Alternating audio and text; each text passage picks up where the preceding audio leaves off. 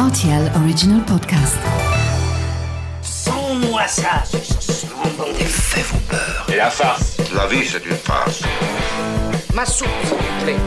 J'adore les chocolates. Mon scarpe, nos germes-là Mais combien de fois je dois vous dire que c'est susceptible, l'aubergine? Tous les produits sont là, alors je vais commencer.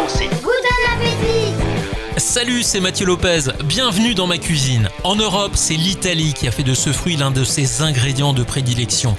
Les Romains l'ont baptisé la castanea et dans le nord de l'Europe, on a pris l'habitude de la cuisiner chaque automne car elle apporte des saveurs puissantes et réconfortantes à l'arrivée du froid. Voici la recette du velouté de châtaigne.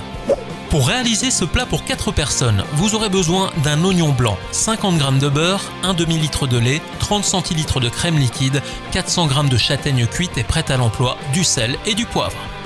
Pour débuter cette recette, il faut dans un premier temps émincer les châtaignes ainsi que les oignons. Faites fondre maintenant le beurre à l'intérieur d'une grande sauteuse et commencez à faire revenir les oignons jusqu'à ce qu'ils soient bien dorés.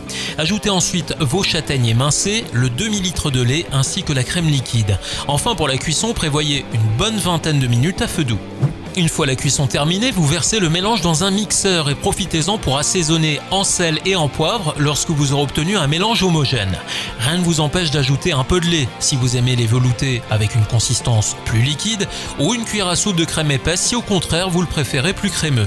Pour terminer, je vous recommande de passer votre velouté au chinois pour obtenir une texture parfaitement lisse et d'ajouter quelques pluches de cerfeuil ou de persil plat pour apporter un peu de couleur sur le dessus. Voilà, j'étais ravi de vous recevoir dans ma cuisine pour ce velouté de châtaigne et maintenant, c'est à vous de jouer les chefs en cuisine.